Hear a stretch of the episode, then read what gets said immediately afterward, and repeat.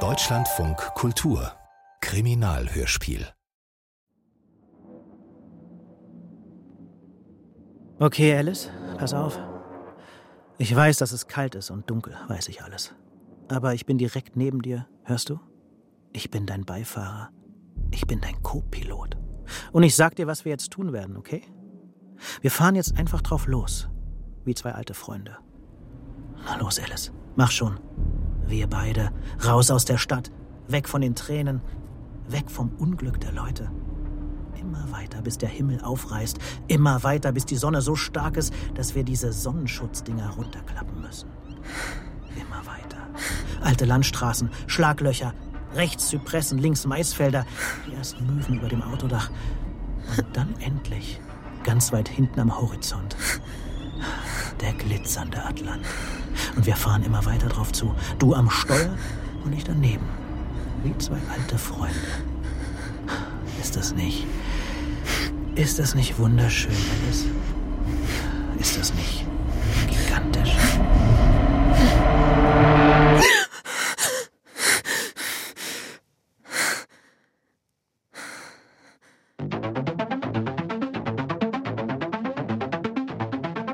Gut soll's ihm ja gehen, aber doch nicht so gut. Das Zeitalter der Maschinen ist seit Jahrzehnten vorbei. Wer glaubst du, wer du bist, Schätzchen? Das Zeitalter der Gefühle hat längst begonnen. Dass du entscheidest, was krank ist und was Ich nicht. frage mich, wer eigentlich die ganze Zeit mein Leben für mich lebt. Die richtigen Worte kann nur ein anderer für dich sprechen. Ich bin's jedenfalls nicht.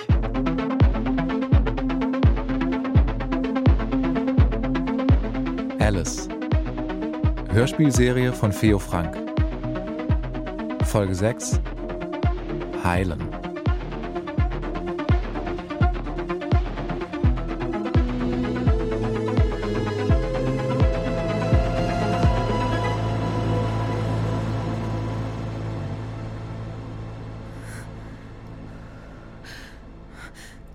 Äh, Entschuldigung, habe ich dich erschreckt?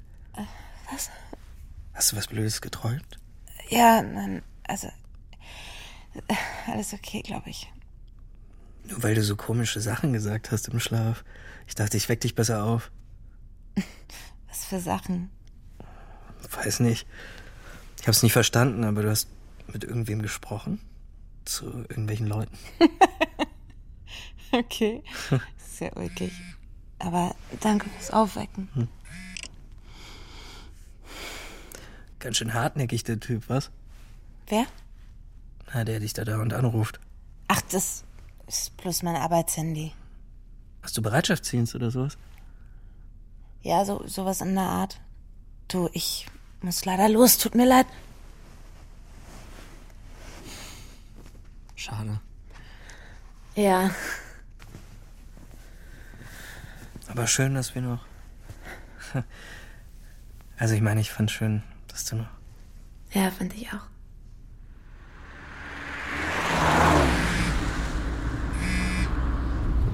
Caro, mein Schatz, alles okay? Hallo Alice, ähm, du, äh, hör mal, Sie wird die Nerven verlieren, wetten. ähm, ich habe jetzt hier ganz vier Tage gewartet. Ich wache nachts schweißgebadet auf. Ich sehe Janis neben seinem Körper im Pool sitzen. Ich sehe Josef, wie er die Plane zurückschlägt. Ich fange an, mich in seiner Gegenwart zu fürchten, Alice. Das, das geht nicht. Hörst du? Also, er muss verschwinden. Unbedingt. Okay, das wird er. Alles läuft nach Plan.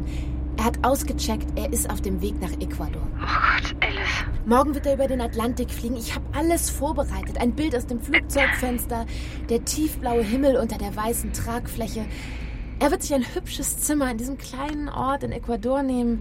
Ich schicke dir ein paar Bilder. Caro, es ist traumhaft dort. Der Ort heißt Vilcabamba. Nicht schlecht, oder? In der kleinen Pension wird er ein paar nette Menschen treffen. Eine richtige Clique, verstehst du? Tagsüber werden sie durch die Anden wandern, abends sitzen sie zusammen und trinken Wein und essen Yucca. Bis spät in die Nacht sitzen sie dann so zusammen und lachen und reden. Ich habe die Tour schon auf der Karte eingezeichnet. Es ist längst vorbereitet. Du musst dir keine Sorgen machen. Es ist wirklich... Hör auf, Alice, bitte. Ich bi- bitte dich, hör auf. Hör zu, in einer Woche wird er allein auf eine Wanderung gehen. Er wird sich auf den Weg machen zu diesem unglaublichen Gipfel, ja? Der Berg heißt Mandango. Sieh dir mal Bilder im Netz an, sowas hast du noch nicht gesehen. Sein letzter Beitrag wird ein Bild vom Gipfel des Mandangos sein. Ist das nicht wunderschön, Caro? Es ist so furchtbar einfach alles. Es ist fast schon zu einfach, findest du nicht? Caro? Du wirst morgen vorbeikommen. Wir schaffen ihn in deinen Kofferraum. Du schaffst ihn hier weg. Und das ist das Letzte, was ich für dich tun werde. Es reicht. Weil du ein schlechtes Gewissen hast. Was? Weißt du, was ich mich frage, Caro? Ob du mir auch so helfen würdest. So ganz, bedingungslos. Ich meine, ohne dein Gewissen. Was soll denn falsch daran sein, die Wahrheit ein bisschen zu berichtigen? Wenn am Ende doch nun mal ein glücklicheres Leben dabei rauskommt. Für alle. Dieser Job macht dich kaputt, Alice. Ich überleg mir was für Josephine morgen. Aber du kündigst deinen Job. Und hörst auf, mit dem Leben von diesem Typen rumzuspielen. Rumzuspielen? Versprich's mir. Wenn ihr euch in ein fremdes Leben eingemischt habt, dann müsst ihr eben auch die Konsequenzen tragen, versteht ihr? Dann müsst ihr eben auch dranbleiben an diesem Leben. So einfach ist das. Ihr habt kein Recht darauf, jemanden einfach so liegen zu lassen wie einen hilflosen Käfer. Ihr müsst ihn aufrichten. Ihr müsst ihn wieder auf seine Beinchen stellen. Das ist das Einzige, was ihr tun könnt, wenn ihr einen Fehler gemacht habt. Das ist die einzige Chance. Aber das versteht sie nicht. Ich weiß auch nicht, vielleicht hat sie mich von Anfang an nicht wirklich verstanden.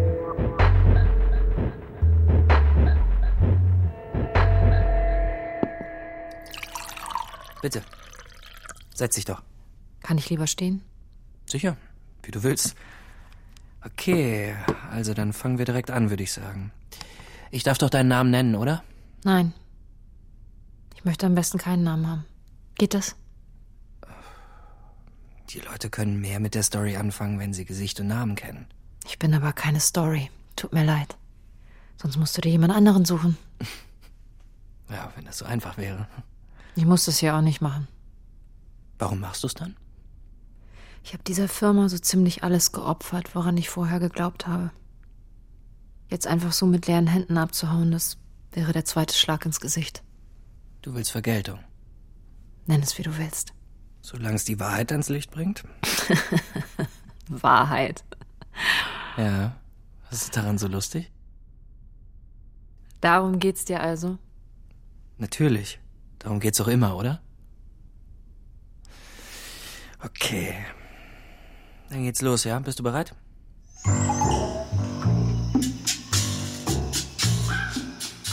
Nein, danke, ich stehe lieber. Wie du willst. Aber komm doch ein bisschen näher, Schätzchen. Ich sehe dich ja gar nicht, wenn du da hinter dem Schwertfahren stehst. ich weiß schon, was du denkst, Alice. Die Pflanzen wachsen ihr noch durch die Decke, das denkst du doch, oder? Aber was soll ich machen? Die Welt da draußen ist schon kahl genug. Soll ich da vielleicht hier drinnen auch noch alles abholzen? Hibiskus-Tee? Nein, danke. Mate? Florence. Die Tiger. Jetzt ist die Tiger dran. Guck dir das an. Eine Fläche groß wie Griechenland, alles niedergebrannt. Ich meine, hallo, die Tiger, das war doch mal Permafrost und verschneite Kiefernwälder. Das war doch nie Rauchschwaden und Feuerstürme. Was ist denn da jetzt schon wieder schiefgegangen? Florence. Ja, doch. Ich habe schlechte Nachrichten. Der, der Deal mit dem öffentlichen Krankenhaus. Ja, was ist damit? Die Sache war so gut wie beschlossen. Fabelhaft. Ich musste den Chefarzt nicht lange überreden. Er war sofort begeistert von dem Angebot. Nicht, dass mich das groß überrascht hätte. Unsere Anzeige wäre natürlich gar nicht erst in seinem Feed aufgetaucht, wenn wir seine Haltung nicht vorher gekannt hätten. Fabelhaft. Sagte er immer zu. Fabelhaft. Als wären wir die Lösung all seiner Probleme. Und die Formalitäten klären wir dann einfach in meinem Büro, ja? Fabelhaft. Wirklich. Fabelhaft. Ja, bitte? Oh, Verzeihung, ich wollte eigentlich zu Herrn. Bin ich falsch? Wo wollen Sie denn hin? Ich bin mit dem Chefarzt verabredet, Herr Dr. Münzer. Ja, da sind Sie goldrichtig hier. Sie müssen aber mit mir Vorlieb nehmen, fürchte ich. Bitte setzen Sie sich. Danke. Herr Doktor, bitte. Herr Dr. Münzer ist vorübergehend beurlaubt. Ach so. Davon hat er am Telefon gar nichts gesagt. Ja, das überrascht mich auch nicht. Bis gestern Nachmittag wusste er ja selbst noch nichts von seinem Urlaub. Also gut, ich habe nicht viel Zeit, Frau. Alice, sagen Sie Alice zu mir. Gut, Alice. Sie sehen ja, was draußen auf den Fluren los ist. Also, was wollten Sie von Herrn Dr. Münzer? Ich habe keine einzige relevante Information über diese Frau. Nur dieses abgekämpfte Gesicht, dieser ziemlich erschöpfte Körper hinter dem gigantischen Schreibtisch, ein Körper, der mit hoher Wahrscheinlichkeit dankbar ist für jede Arbeit, die jemand anderes für ihn erledigt. Sie sehen müde aus. Wissen Sie was? Das hat in den letzten Monaten noch niemand zu mir gesagt. Alle haben es gedacht, aber niemand hat's gesagt. Ich sehe es an den erschrockenen Gesichtern, wenn ich die Kamera anmache. Obwohl ich jedes Mal sage, ich möchte keinen Videocall. Hm. Dabei lässt sich doch das Gesicht besser verstellen als die Stimme. Ja, da könnten Sie recht haben. Ihr Lachen ist echt. Ihr müsst dafür nur auf die Muskeln rund um die Augenpartie achten. Man kann deutlich sehen, wie sich die fleischige Wulst zwischen Lid und Augenbrauen heftig hin und her bewegt. Erster Vertrauensbeweis. Tja, ich weiß auch nicht. Offenbar können die Leute nicht genug davon bekommen, dauernd in irgendwelche müden Visagen zu klotzen. Um sich danach selbst ein bisschen fitter zu fühlen, vermutlich. Ja, genau. Wow. Zwei echte Lacher in zehn Sekunden. Ja, ganz schön was los da draußen. Ich kann mir vorstellen, dass es Probleme gibt seit der Privatisierung. Probleme? Probleme. Sie sind ja gut. Wir sind am Rand des Notstands. Und selbst wenn es Personal gäbe, wir könnten es uns nicht leisten. Ja, die Patienten mit Geld gehen nur noch in die Privatkliniken und die anderen. Ja, die kommen eben zu uns, vorausgesetzt, sie können die Kaution zahlen. Und wenn nicht? Schicken Sie die Leute wieder nach Hause. Ja. Abwarten, Stille aushalten. Ja, machen Sie das mal. Erklären Sie das mal so einem Fünfjährigen in der Notaufnahme, der sich gerade übergibt vor Schmerzen. Erklären Sie dem mal, dass wir leider nichts für ihn tun können, wenn seine Eltern die 5000 Kaution nicht zahlen können. Genau dafür sind wir da. Wie bitte? Warum haben Sie sich damals für diesen Beruf entschieden, Frau Milani? Dr. Vera Milani. Warum machen Sie diesen Job, Vera? Um Menschen zu helfen, um Menschen gesund zu machen, um einen Beitrag für Geld und Ansehen im Großen und Ganzen. Außerdem war ich gut in der Schule. Ach so. Verstehe. Ach. Bewunderung, Respekt, Anerkennung, Erfolg, die ganze Palette. Alles, was es zu Hause eben nicht gab. naja, und wenn sich nebenbei noch so ein paar kranke Körper gesund machen lassen, tja dann, meinetwegen, umso besser. Naja, so habe ich anfangs gedacht. Aber nach der Gesundheitsreform war mir plötzlich egal, was die Leute von mir denken. Da merke ich plötzlich, dass ich diesen Job tatsächlich mache, weil ich, weil ich helfen will. Ist das nicht komisch? Neulich hat mir eine Frau angeboten, dass sie ein Organ meiner Wahl spendet, wenn ich sie dafür behandle. Sie konnte die Kaution nicht zahlen. Ich solle mir doch was aussuchen. Mit ihrer sogenannten Reform haben sie es am Ende noch geschafft, eine Altruistin aus mir zu machen. Verrückt, was? Hm. Und deshalb sitzen sie immer noch hier, anstatt in einer gut ausgestatteten Privatklinik mit 3D-Zelldruck und BCIs. Donnerwetter, Sie kennen sich ja richtig aus. Fachwissen beiläufig erwähnen, niemals demonstrativ. Tja, was soll's. Zumindest bin ich dadurch in Fachkreisen zu einiger Berühmtheit gelangt. Seit ich das Angebot der Privaten abgelehnt habe, ist mein Name in aller Munde. Und? Was bringt Ihnen das? Bitte? Was Ihnen das bringt, wenn Sie am Ende trotzdem keine Zeit haben für die wesentlichen Dinge. Sagen Sie, was wollen Sie eigentlich von mir? Wer sind Sie überhaupt? Vera. Was soll denn das für ein Termin mit Herrn Dr. Münzer gewesen sein? Tut mir leid, aber ich habe Gott, ich habe überhaupt keine Zeit mit Ihnen zu sprechen. Ich habe zu heilen. Warten Sie. Was würden Sie sagen, wenn Sie in Zukunft doppelt so viel Zeit hätten? Was? Um sich voll und ganz auf Ihre Kranken zu konzentrieren. Was würden Sie sagen, wenn Sie in Zukunft niemanden mehr in der Notaufnahme fortschicken müssten? Weder Sie noch das Pflegepersonal müssten das in Zukunft erledigen. Stattdessen haben Sie Zeit für die Leute, denen wirklich geholfen werden kann. Keine langen Erklärungen, keine endlosen Patientengespräche mehr. Sie wissen schon, die ewig gleichen Phrasen, eine Hoffnung vorgaukeln, wo keine ist.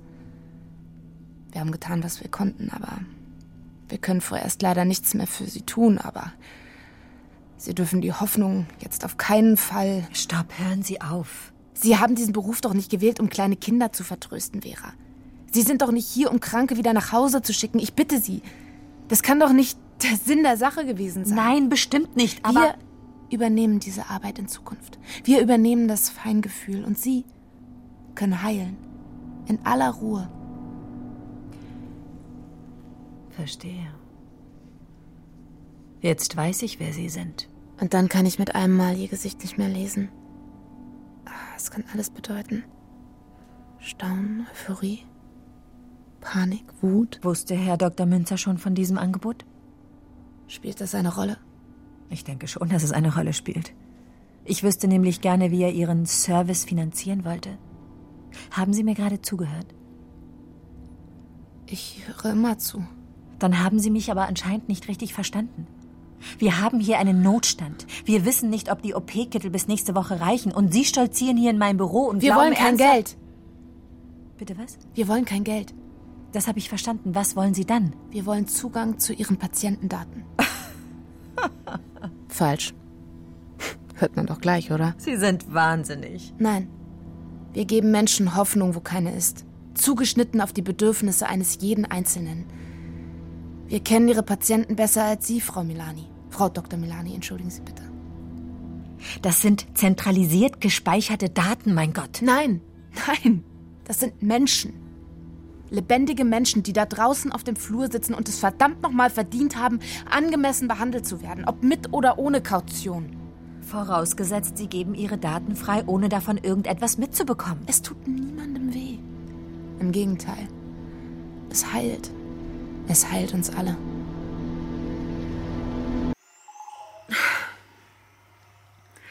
Ich habe irgendeinen Fehler gemacht. Aber ich weiß nicht wo. Ich weiß es einfach nicht. Sie war kurz davor. Ich schwör's dir, ich hab's in ihren Augen gesehen. Entschuldige, ich hab im Moment einfach. Ich. Ähm, Beruhige dich. Ich sag dir, was sie machen wird, Schätzchen. Sie wird dich anrufen, in ein paar Tagen spätestens. Ich kenne dich. Du hinterlässt einen Eindruck bei den Leuten. Immer.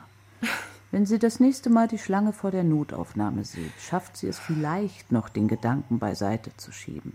Aber wer weiß, vielleicht sitzt sie eine Stunde später vor diesem unheilbaren Patienten und dann wird sie an deine Worte denken. Wie schön wäre es, in diesem schrecklichen Moment woanders zu sein, überall, nur nicht in diesem stickigen Sprechzimmer, zusammen mit diesem Halbtoten da vor sich, den sie doch überhaupt nicht kennt. Ich weiß nicht, ob ich noch die Richtige bin für den Job, Florence. Was, wenn sie die Sache öffentlich macht? Komm mal her. Na komm. Du weißt doch, warum wir das tun. Du kennst doch meine Devise. Auf keinen Fall dürfen wir Zu einem Luxusprodukt für ein paar reiche Snaps werden. Wenn das Mitgefühl vom Geldbeutel abhängt, können wir es gleich bleiben lassen. Alle oder keiner, Schätzchen. Alle oder keiner.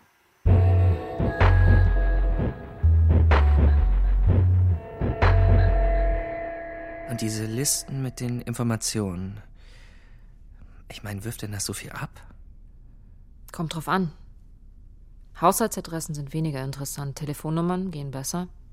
Mit E-Mail-Adressen wird's richtig lukrativ. Wie viel? Zwischen 80 und 90. Pro E-Mail-Adresse. Ja. Reiseanbieter zahlen ein bisschen mehr. Aber äh, das sind nicht die einzigen, nehme ich an. Nee. Werbekunden, Banken, Versicherungsgesellschaften, Parteien, Arbeitgeber. Je nachdem. Der eine interessiert sich mehr für Gehaltsabrechnung, der andere für die Kreditwürdigkeit. Krankenversicherung. Denen ist die E-Mail-Adresse natürlich scheißegal. Die interessieren Gesundheitsdaten. Medikamentenmissbrauch, Depression, Anorexie, Suchterkrankung. Es gibt nichts, womit man mehr sensible Daten sammelt als mit dem Überbringen von schlechten Nachrichten. Und eure Auftraggeber lassen sich darauf ein. Die allermeisten schon. Was bleibt ihnen anderes übrig? Viele sind knapp bei Kasse und Daten. Daten haben alle. Und damit verdient die Firma ein Schweinegeld. Okay. Ich glaube, ich habe genug gehört. Das ist. Das ist hochkriminell, das weißt du, oder? Ist nicht so, dass ich es nicht anders versucht hätte. Wer? Meine Chefin. Ehemalige Chefin. Florence. Kannst natürlich schreiben, was du willst, aber Geld ist nicht das, was Florence antreibt. Ich weiß nicht, ob ich das noch will, Florence. Ach, Schätzchen, guck dich doch um. Kaputter Planet, kaputte Menschen. Suizidrate so hoch wie der Meeresspiegel. Das Mitgefühl ist in den letzten Jahren schneller ausgetrocknet als der Aralsee. Die Hoffnung versandet. Irgendjemanden muss es doch geben da draußen, der weiß, was die Leute brauchen. Jemand muss ihnen sagen, dass sie wertvoll sind. Jemand muss sie vergessen lassen, dass sie nichts als ein jämmerlicher kleiner Punkt auf der Karte mit acht Milliarden anderen Punkten sind. Wir sind die Letzten überhaupt, die noch daran glauben. Die Letzten, die noch an ein exponentielles Wachstum des Mitgefühls glauben. Wir sind der kleine Schneeball, sagt sie. Der Schneeball, der die Lawine ins Rollen bringt. Denn wer einmal echten Trost gespürt hat, wer einmal das Gefühl hatte, wirklich erkannt zu werden, der wird diesen Trost weitertragen in den nächsten. Und dieser jemand wird ihn seinerseits in einen Menschen legen und dieser wieder und wieder und immer so weiter, bis wir die Verbrechen vergangener Zeiten eines Tages schlichtweg nicht mehr begreifen und niemand mehr wissen wird, was das sein soll. Ein Fremder. Weil alle alles voneinander wissen. Der Planet wird aufatmen und wir Menschen werden geheilt sein auf ihm und. Und um dieses Ziel zu erreichen, muss man eben manchmal Mittel einsetzen, die auf den ersten Blick falsch aussehen. Und dann kann es natürlich auch passieren, dass sich dir die Menschen in den Weg stellen. Ihr habt kein Recht, so mit den Menschen umzugehen, Alice. Vielleicht ist das ja meine Bestimmung. Was meinst du? Glaubst du an Bestimmungen, Alice? Ich schon. Sie wollen uns mit sich in die Tiefe reißen. Gib mir deine Hand. Lasse, komm, es, es geht nur darum, wie es sich anfühlt. Sie wollen uns zum Käfer machen. Lasse? Lasse. Aber wir sind keine Käfer. Du hast nichts falsch gemacht, Alice. Nein. Brauchst keine Angst zu haben, Schätzchen. Wirst du schon alles noch sehen. Mach's gut, Florence. Warte, Alice. Hier, nimm dir doch die hier noch mit. Danke. Und diesmal frage ich sie nicht, was die Blüte in ihrer Hand bei den Japanern bedeutet. Pass auf dich auf. Wie so einen kleinen Schmetterling legt sie mir die Blüte in die Handfläche. Und als ich ihren Urwald verlasse, schließe ich langsam meine Faust und drücke zu. Kleine weiße Blütenkrümel, die langsam durch meine Finger rieseln, als ich die Treppe runtersteige. Und draußen vor der Tür ist meine Hand leer. Ja, hallo Frau. Ähm, hallo Alice. Dr. Milani hier von. Wir hatten gestern in meinem Büro miteinander gesprochen und ich wollte Ihnen nur sagen, naja, ich habe nochmal nachgedacht und vielleicht war ich der ganzen Sache gegenüber etwas voreingenommen. Würden Sie vielleicht nochmal vorbeikommen, vorausgesetzt Ihr Angebot steht noch. Ja, also dann. Ich äh, würde mich freuen.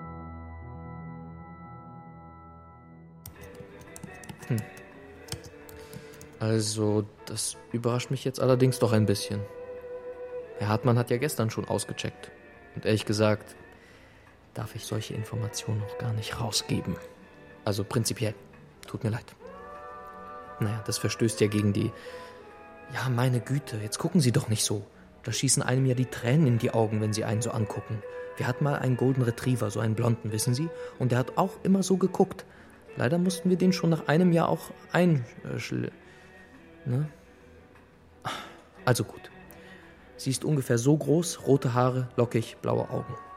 Sympathisch. Ja doch, irgendwie sympathisch. Und Ihr Name war nochmal? Hartmann. Martha Hartmann.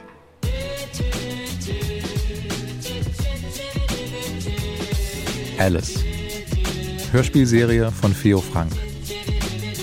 Mit Marlene Lose, Carolina Vera, Philipp Lind, Hanna Plass, Kim Riedle, Fabian Busch, Katrin Welisch, Bojida Kotzewski, Mira Patecke und anderen. Besetzung Peter Regenbrecht. Ton und Technik Alexander Brennecke, Philipp Adelmann und Christoph Richter. Regieassistenz Susanne Schütz. Regie Eva Solloch. Dramaturgie Jakob Schumann. Produktion Deutschlandfunk Kultur mit dem Bayerischen Rundfunk 2021. Und jetzt noch ein Podcast-Tipp. Deutschlandfunk. Der Tag. Hi, ich bin Philipp May. Seit unserer Geburtsstunde 2017 moderiere ich im Wechsel mit anderen Kolleginnen und Kollegen der Tag, unseren Nachrichtenpodcast im Deutschlandfunk. Was machen wir da? Wir nehmen zwei Themen, die wir relevant finden, und erklären sie, ordnen sie ein, über die eigentliche Nachricht hinaus. Das Ganze in rund 30 Minuten, häufig im Gespräch mit unseren Korrespondenten, zum Beispiel im Hauptstadtstudio oder irgendwo sonst auf der Welt. Im Idealfall ist das Ganze auch unterhaltsam und am Ende habe ich das Gefühl, Jetzt bin ich wieder etwas schlauer geworden. Das ist unser tägliches Ziel. Denn hören können Sie uns jeden Tag unter der Woche, heißt Montag bis Freitag immer 17 Uhr gibt es eine neue Folge in unserer DLF Audiothek. Aber natürlich auch überall sonst, wo es Podcasts gibt.